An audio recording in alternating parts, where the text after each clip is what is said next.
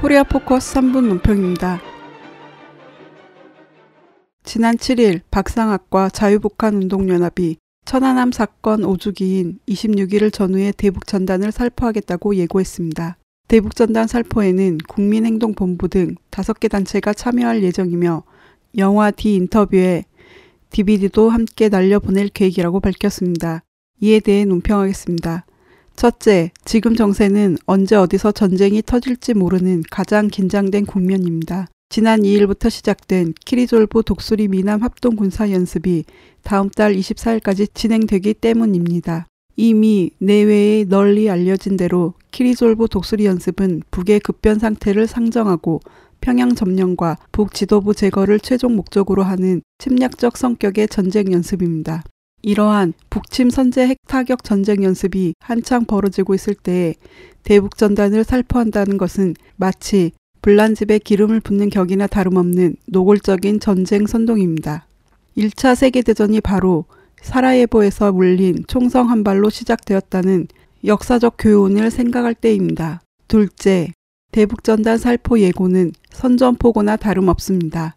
이는 전쟁 중에 벌어지는 심리전의 일환이며 국제법상에서도 전쟁 행위로 간주하고 있습니다. 북은 지난 2일 대북 전단을 실은 풍선이나 무인기를 조준 사격하겠다며 총탄뿐 아니라 대포나 미사일로 대응할 수 있다고 엄중 경고했습니다.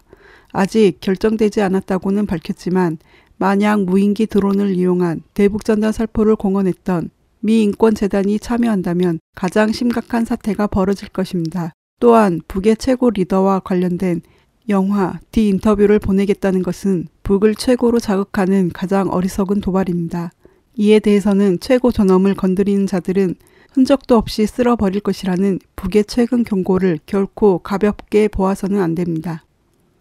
셋째, 박근혜 이른바 정권은 입장을 분명히 하고 실질적 조치를 취해야 합니다. 정부의 제지가 정당하다는 법원 판결이 이미 나왔으며 대다수 여야 의원들도 반대하고 있습니다. 표현의 자유를 침해한다는 인권의 최근 입장도 내외에 강력한 반발을 불러오며 비난받고 있는 상황입니다.